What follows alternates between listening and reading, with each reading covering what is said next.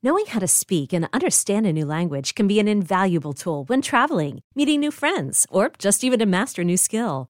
But it's not always simple when you're bogged down by textbooks and structure classes. That's why so many people trust Rosetta Stone. Rosetta Stone is the most trusted language learning program, available on desktop or as an app. It truly immerses you in the language you want to learn, like Spanish, French, Italian, Chinese, and more. You won't just be studying English translations. The Rosetta Stone intuitive process helps you pick up a language naturally, first with words, then phrases, then sentences. Don't put off learning that language. There's no better time than right now to get started. For a very limited time, listeners can get Rosetta Stone's lifetime membership for 50% off. Visit rosettastone.com slash rs10. That's 50% off unlimited access to 25 language courses for the rest of your life. Redeem your 50% off at rosettastone.com slash rs10 today. A note of warning this podcast explores graphic and disturbing stories and includes strong language. It therefore may not be suitable for our young listeners or other folks who may find it disturbing. Hello and welcome to True Crime Daily, the podcast, bringing you high profile and under the radar cases from across the country for the week of August 29th, 2019. I'm Billy Jensen, here with Owen Michael. Hello. And our guest this week is Daryn Carp. Daryn's host of the Martinis and Murder True Crime podcast you can find on oxygen.com. And she's also a Bravo personality and an assistant to Bravo TV's Andy Cohen. Hi, Daryn. Hi, guys. How are you today? Thanks for having me. Doing good. So, last week, I believe I was sitting in your chair at 30 Rock. That's right. And uh, their offices, by the way, they have a view of the city. Mm-hmm. It's it's probably the nicest podcast office you'll ever see at Martinis and Murder. oh, wow. So you're saying it's Thank better than this one? It's better than this one. I yeah, see. I'm sorry. Okay. And I know we just did some stuff with this I mean, one. I wish the viewers could But see we the, have a the- view- the, the view out of here. The Uh, view it's is a- beautiful, it's a- the beautiful really downtown. Burbank. Sorry, people. But Um, uh, but no, we I did miss you there. But um, me and the Thrash, uh, we Mm-hmm. we had a fun time together. You kept the seat warm for me, Billy. I I, did. appreciate that. Okay, so this week we've got a wrongfully convicted man exonerated after 28 years in prison, a man who pimped underage girls from jail uh, to raise money for his bail, and an astronaut crime. But first, a missing persons advocate and activist has gone missing herself. Owen, what's going on in Louisville? This is the uh, case of Andrea Knabel. She's a woman from Louisville, Kentucky. Uh, Louisville police are conducting a missing persons case in uh, her disappearance. Andrea Knabel uh, is 37 years old. She's a single mother of two. She was last seen earlier this month on August 13th, about 1 a.m., late Monday night, early Tuesday, uh, the 13th. She was walking in an area around uh, Audubon Park, which is a, a small city within the Louisville metro area. It's kind of a historic district, about two miles from the University of Louis- Louisville and about five miles from the Louisville International Airport. Airport, excuse me. Um, this particular case is uh, interesting because Andrea Knabel is uh, she's a missing persons advocate herself and is um, an activist and well known uh, apparently in the community of people working with uh, working to find missing people. She works with an organization called Missing in America. It's a national group to find missing children and adults. Um, like I said, she disappeared. Uh, she was reported missing about uh, 1 a.m. August 13th. Uh, she was on foot. She had left her sister's house nearby. CBS News reports that uh, she was upset when she left. She was walking to her mom's house about a half mile away. At some point, she called a friend from her cell phone at about uh, 1.30 a.m. for a ride. Uh, her phone is now going straight to voicemail. It's a little um, unusual that she was going from a family member's house to another family member's house, had called for uh, a ride at a very late hour. Um, So uh, Andrea Knabel, she's described as white. She's five seven inch, five foot seven inches tall, about 190 pounds, light brown hair. She was last seen wearing a light colored tank top and white shorts. Family and friends said she was recently laid off, and that her car was recently badly damaged in a hit and run crash. And currently, as of this moment, Louisville police say they have no leads. So anybody out there in Louisville or the surrounding areas, um, there's a, there's been a lot of talk about this locally, but let's see if we could find this woman. So now we're going to go to Northern California. Bob Fenenbock. He's a man convicted of killing an accused child molester. On testimony of nine-year-old boy is now executed. So Bob Fenenbock was arrested in October '91 in Trinity County in Northern California. That's about four hours north of Sacramento and the redwoods and the mountains and everything. Fenenbock, he uh, he ran a wood cutting business and owned a mining claim in the area. and it's the fourth least populated area in California. It's very remote. I've done a story um, over there. Um, it's like there's so many. By the way, this is, has nothing to do with this case. There's a lot of places to bury a body out there in Trinity County. Do you? uh, Oh man. yeah, Daryn, uh, have you seen this? Uh, what was that? The the Humboldt County one what was it called? Like the Murder Mountain? Murder Mountain. Yeah, similar sort of geography over Yeah. there. Have you happened to see that one, Daryn? I did see that one. So it's basically just like you could literally bury a body anywhere and it's almost impossible to find. people kind of go up there. Uh, Right. There's a lot of communities up there that you're sort of going away to be off the grid and sort You- of your rugged mountain it's, people. It's very much still like the Wild Wild West up there, Mm-hmm. and that was where they call it the Emerald Triangle.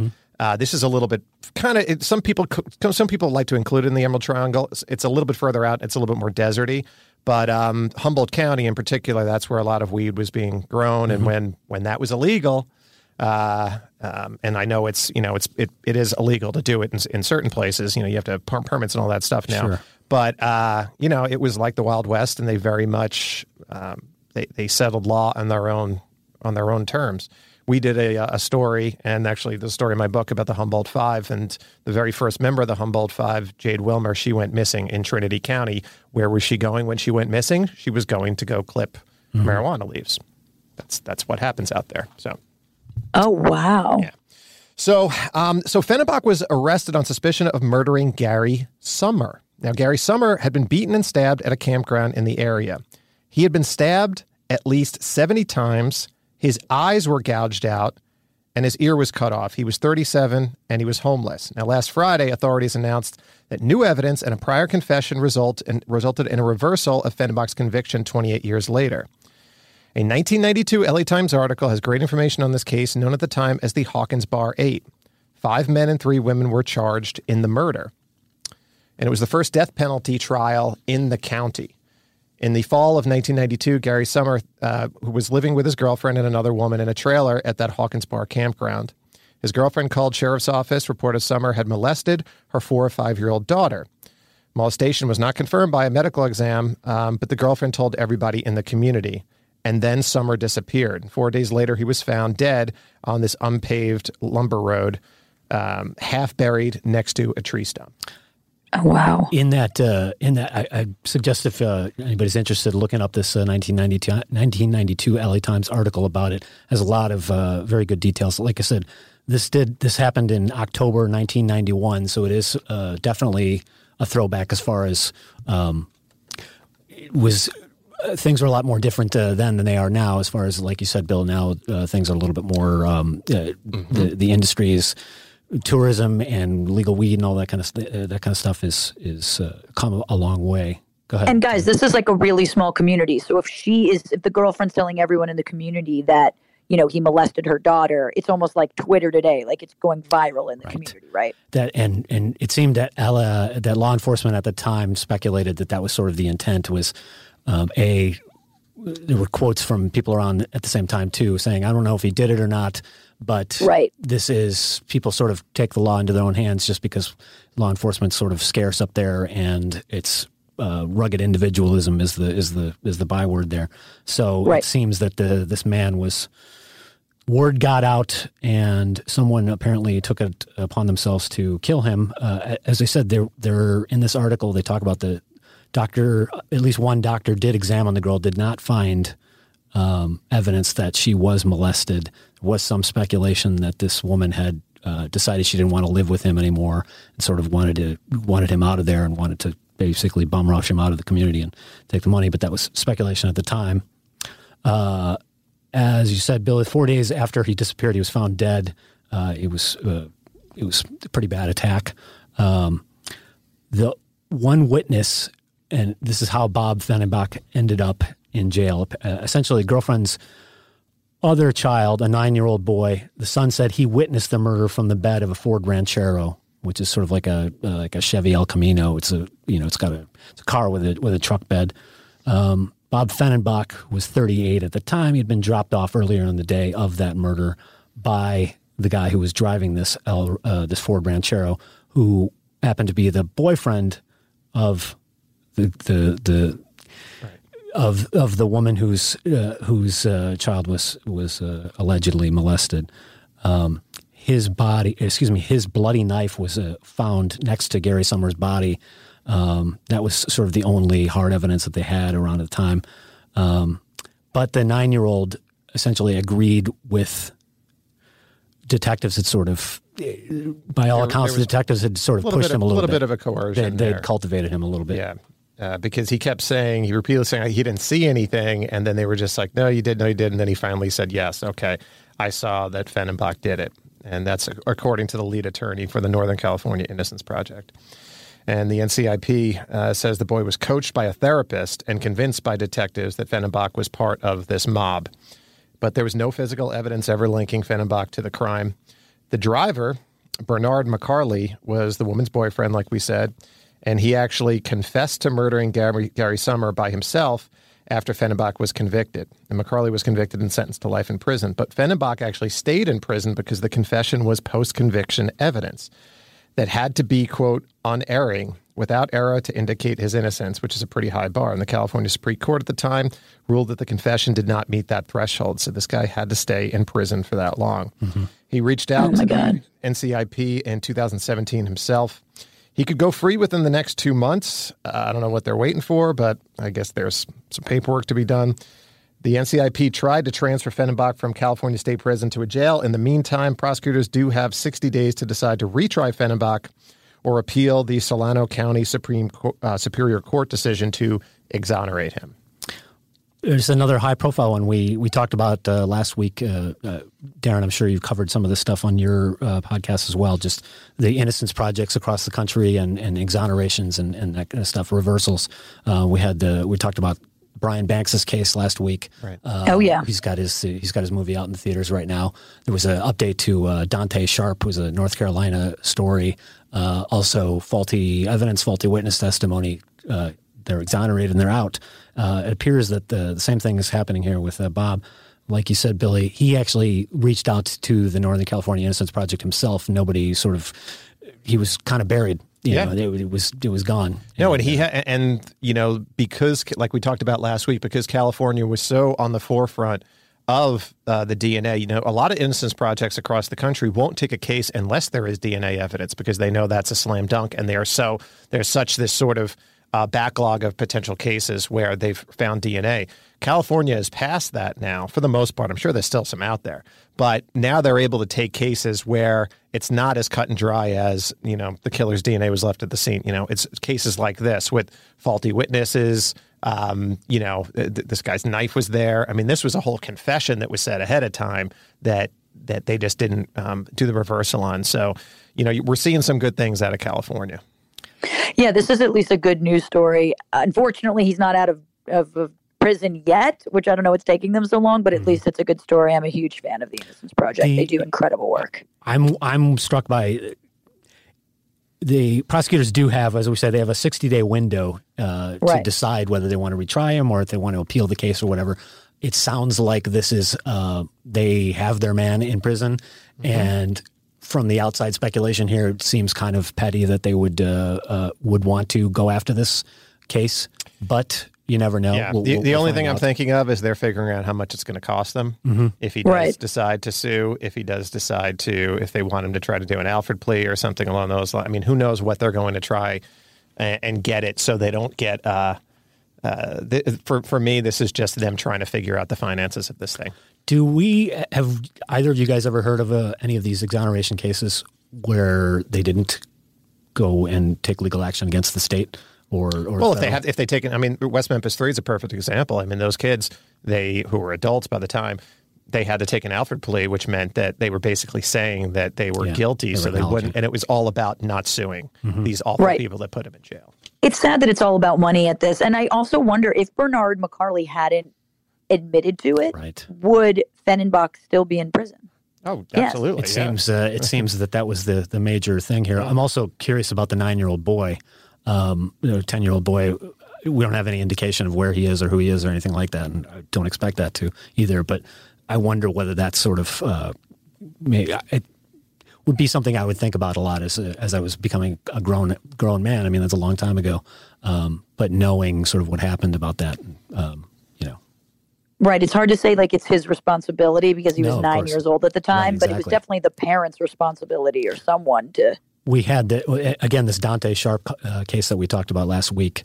Uh, Lonnie Coombs, our guest, talked about uh, the the witness was a 15 year old against him, and she had tried to recant, but they weren't taking her word for it, and she personally was feeling terrible about it. I mean, she's just like a 25 year old woman now um, that s- sort of passed away a little bit on on. On I'd on, imagine, yeah. but uh, at least you know 10 years old uh, he may not have a, a full memory of it or whatever the case may be. However uh, we do have some good news here for bob and uh, godspeed. So uh, for our next case we've got something out of charlotte north carolina into south carolina. This is zarel fuentes.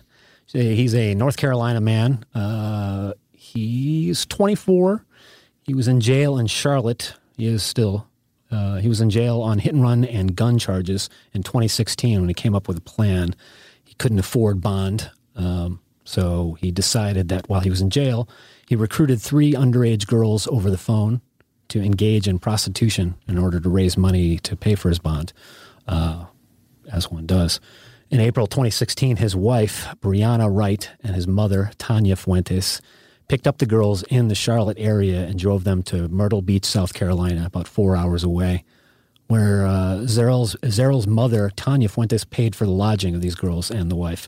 The wife, Brianna, posted prostitution ads online, including on back, Backpage.com, according to, to, according to WSOC.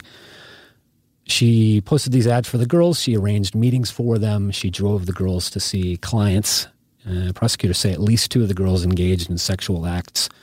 Prosecutors say that in a phone, in a recorded phone call from jail, Zarel Fuentes uh, was talking to a female friend. He said, "quotes Three little birdies are going to the beach to do something for him." So his That's his slick. Those, yeah, those are his code words. uh, yeah, I mean, we've talked about this uh, as well too. Uh, I don't know who doesn't know that you're being recorded and uh, you think you're being. well, he probably did know, but he was, you He know, thought that was code. no, He thought he was birdies, clever enough to use I've code got, words. I train these birds. Mm. And they're going to Doesn't the work beach. for me. Yeah. So uh, the wife and the mother were arrested a year later. That was in April 2017. Uh, this uh, last year, wife Brianna and uh, uh, the mother pleaded guilty to sex trafficking. Uh, excuse me, Brianna, she pleaded guilty to sex trafficking last year. She got uh, 10 years in prison on Monday. The mom sentenced to uh, two years in prison. She pleaded guilty to conspiracy charges. So both of them uh, are going to jail for helping in this in this plan. Zarel Fuentes himself, he was uh, he was charged with sex trafficking as well. He was already in jail. Now he's got this on him. He's uh, he pleaded guilty to this. He has not yet been sentenced. There's a mandatory minimum in this case. Uh, he faces minimum of 10 years in jail and a possible maximum term of life in prison plus a $250,000 fine. Um, some of this you may sort of be sympathetic in that the bond bail situation. I I know California is taking some some steps on this. I'm not sure how it is in New York, uh, Daryn, but as far as uh, cash bond and that kind of thing, you're starting to hear a little bit more of this uh, in legal circles about how Right. uh, you know it's it's impossible for some people that a that it's set so high that there's no way. Basically, I'm cooling my heels in jail, waiting for trial because there's no way that I can ever uh, get this bond, and it disproportionately affects uh, uh, people that are not as wealthy or, or poorer or things like that. Um, but uh, that doesn't obviously right. The solution enlist- isn't to do something illegal with Right, underage girls right. either. Um, I think the thing that bothers me the most about the story, outside of the fact that you know you're doing sort of one illegal, you're already in jail for doing something illegal, so you therefore try and get out of jail by doing something in addition to being illegal, was that it was a mother helping mhm. this go down. There's Mhm. just something overly disturbing about that to me. I, I, I suppose this is sort of the mother instinct kind of thing that uh, she went along with this plan because she thought, well, you know, Helping her son. Helping her son. seems like a Yeah. seems like we could get away with this. Um, Yeah. I didn't find a a, a bail amount, but uh, that's a lot of work Yeah. to, to, to do this thing. Uh, you know, apparently bond, bail bondsmen were bail, bail bondsmen were not interested in taking this particular one. But uh, uh, anyway, they fessed up and they are going to jail. Well, good. Well, you know what? I've been waiting 47 years to say this next one. We're not going to go to California. We're not going to go to New York. We're not going to go overseas. We're going to space. in what very well might be the first crime in space. Anne McClain sat for an interview under oath last week with the Inspector General of NASA. Anne McClain is an astronaut. She was on board the International Space Station during a six month mission when her spouse, Summer Worden, accused her of identity theft and submitted a complaint to NASA.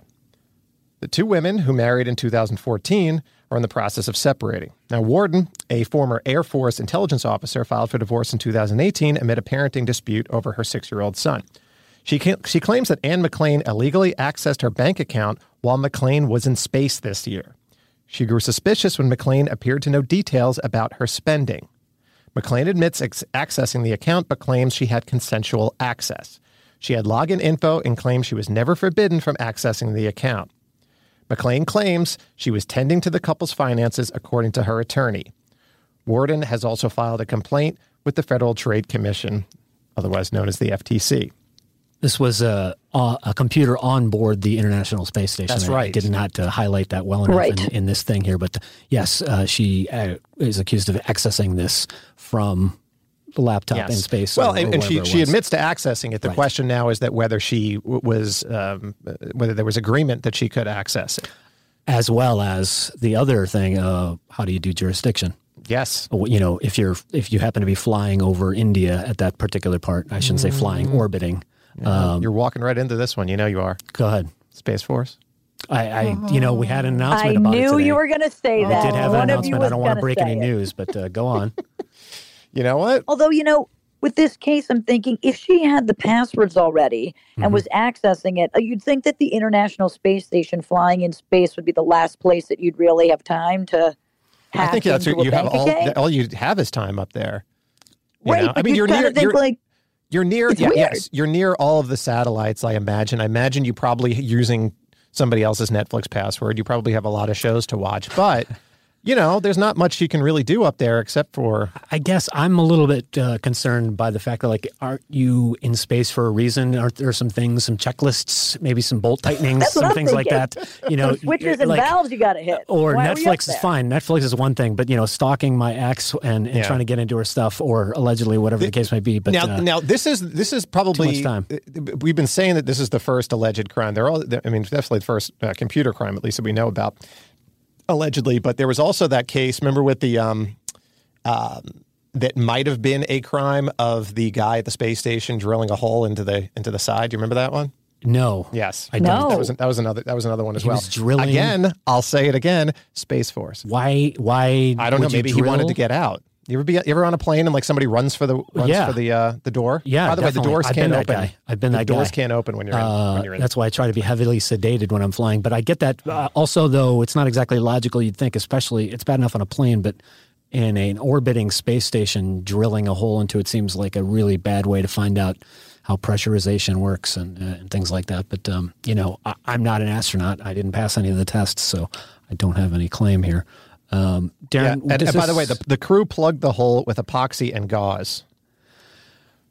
because yeah. there was no duct tape, The Russian cosmonaut said the hole was drilled from the inside. from, it's coming from inside the Yes. space station. This is not in the international. Well, uh, this is the crew in the international Space station was surprised to learn, and this is coming from universetoday.com, which I know you love, was surprised to learn that a leak was responsible for a slight loss in air pressure about the space station, aboard the space station. After investigating, they learned that the cause was a small hole in the Russian Soyuz uh, spacecraft that had docked with the ISS. Okay, so it was that.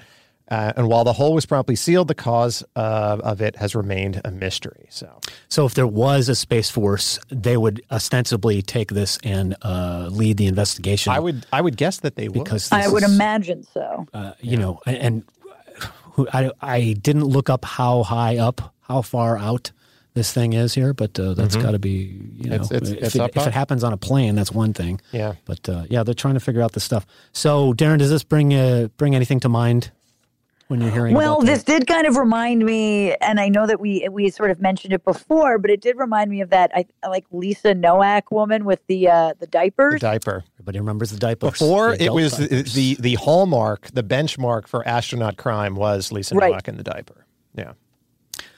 Now I just want to know what type of diapers they use in space, though, don't you? I mean, like, are they Yeah. Pampers? Like, what are we doing? I Well, we thought kn- it was. I thought it was just a you know uh, not to plug a particular brand, but uh, you know the one we're all familiar with. Uh, I should say I'm familiar with. Uh, Bill, I'm sure you're not yet, but uh, I have a year on you, so y- y- you'll Oh, be you're there talking soon. about that. Well, the Um, one but thing that we do was- know is that they actually there was actually going to be a planned spacewalk uh, by two female astronauts, but it was canceled because the spacesuits aboard the Mm-hmm. ISS were designed for men's bodies and wouldn't fit the women. So Which to me is crazy. yeah, I That's heard something crazy. about that. Uh, that apparently that they were all designed and they're still the same spacesuits that were basically from the 60s to the 80s.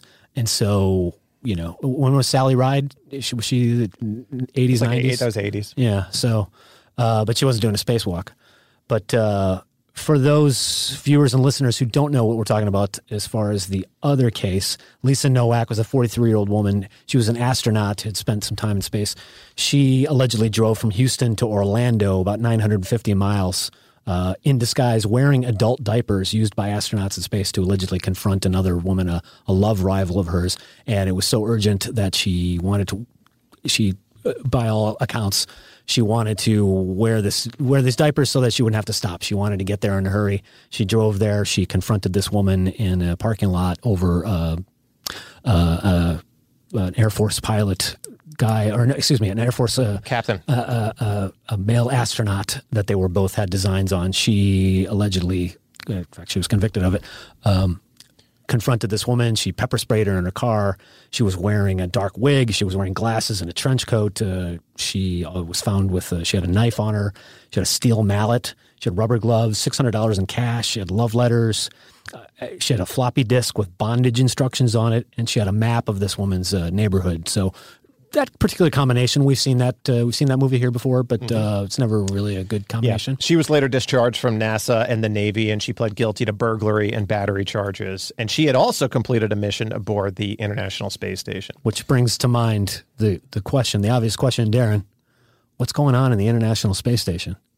That's what I want to know. I don't know if there's any incentive to be an astronaut any fo- anymore. If it's just watching Netflix up there and going on, you know, a bank account. I'm not sure if there's any incentive. The, the, the cabin fever is real up there. This is straight up Hal. Hal, this is uh, Hal's yeah, situation right up there. absolutely. I will say though, this this does make me again not to you know bring it back to the young ones, but listen, she's a female astronaut, which has to be impossible to be in the first place.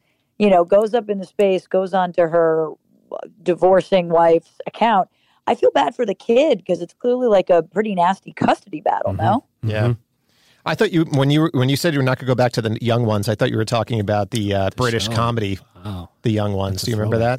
yeah, I love used that. That no, not that. Uh, look that one up, kids. Uh, that was uh, Yeah. nothing to do with astronauts or Nothing or to do with astronauts. but, Just uh, like four British punks living in a, in a definitely flat. a window to the early '80s. Um, I agree. I think the kid was so is so young. I think he's what five or six now. That hopefully it won't be too much of I'm an issue. hoping it's that. Yeah. So NASA Inspector General's investigation is ongoing. NASA said in a statement that Anne McClain is still an active astronaut. She's not been charged with any crime. But again, this is considered the first crime, uh, Potential alleged crime, crime, to yeah. happen happen in Yeah, space. it's kind of a bad PR look, but uh, yeah, th- I I think the diaper one has a lot more staying power than this not a, particular not a good. Yes, it's not a good I look agree. for NASA. But uh, until the next crime in space. Now that we have Space Force, you know, uh, this crime is endemic as a human experience. So we'll see if the Space Force can get things under control over here because this is now a hundred percent increase over the over the last year where there was no space crime.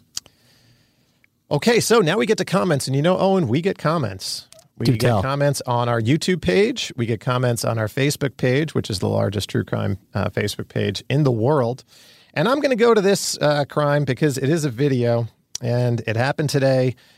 Uh, video shows woman power sawing into Texas Botox clinic. Someone was apparently pretty desperate for anti-aging supplies. Police in Sugarland, Texas, say that around 8:25, which is kind of early on a Friday, a woman, of course, wearing yoga pants and driving a Mercedes SUV, used a power saw to break into the Botox RN Med Spa.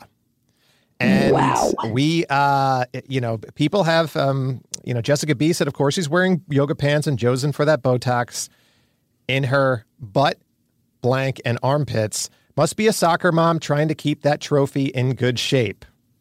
Okay, Jessica. All right. Um, uh, Tamara J said, of course she's wearing yoga pants and driving a Mercedes. Bet you she's also vegan and a mommy blogger slash vlogger. Wasn't this in Texas? Yes. and you said it was with a chainsaw?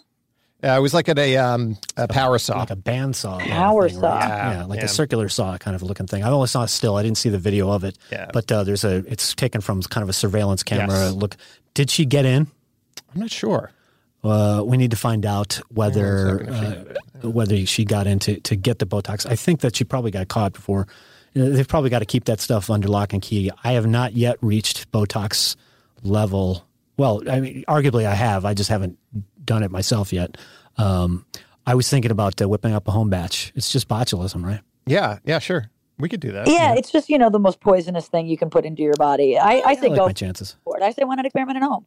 Do it in space. I mean, exactly. and, you know, you could probably find the recipe on the internet. You can find just about everything online. So, uh, you know, I'll, I'll let you know how that goes, uh, if there's any future to that and if I survive. Yeah, she actually did get in. She was surveillance video shows her cutting through the glass of a window to get in, then leaving with the aforementioned anti-aging products, according to CBS DFW.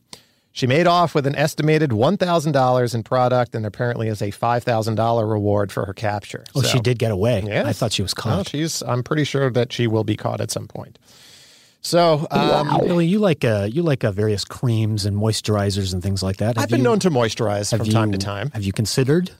Uh, breaking and entering to get my moisturizing stuff. Go on. No, I'll just go to a uh, a, a store at the airport because that's where I live now. In Uh, d- airports, do they sell Botox at the airport now? They don't sell Botox, but I'm they not- sell various creams and moistures. Well, I me. wouldn't be surprised these days because they sell everything in the in the airport vending machines. They now. they they really Why do. not Botox? There's They'll have a idea out there. homemade kiosk of uh, at the airport of the- your yes. of your Botox. By the New way, I did I. I did buy cover up at the airport when I was coming to New York because I was going on I think the Dr. Oz show and I had lost my cover up on the uh, on my fo- on my 14 city book tour. The only thing that I lost was uh, my razor and my cover up. So I, I consider that a win. That's a win. Do you have a particular uh, uh, hue or shade? That I you say need to do? basically like pale vampire, and then they then Alabaster, They, yeah, ala- right. yeah, and then they they they say okay, fine. for Yeah. our listeners. Uh, that checks out. So Daryn, thank you very much for joining us. Where can the people follow you? Thank you so much for having me. It was an honor to talk to you both. You can follow me at Carpe Daryn. It is literally just my name backwards. It also means seize the Daryn. So there you go. nice. Twitter, Facebook, Instagram, and you can download Martinis and Murder wherever you get your podcasts. That's right, and it's a very good show.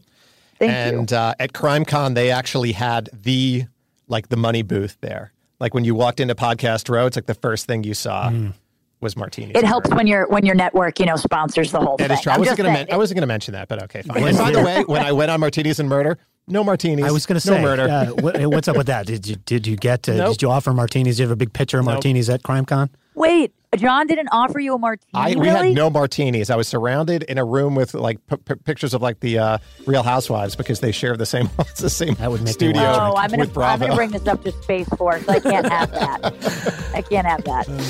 Okay, so again, check out our content on truecrimedaily.com and on Facebook.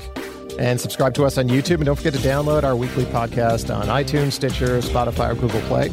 If you got comments or questions about the show, call us up. Leave a message at 888 548 9758. We love hearing from you. And of course, we might run your comment on air in a future podcast. So until next week, this is True Crime Daily, the podcast reminding you Don't do crimes.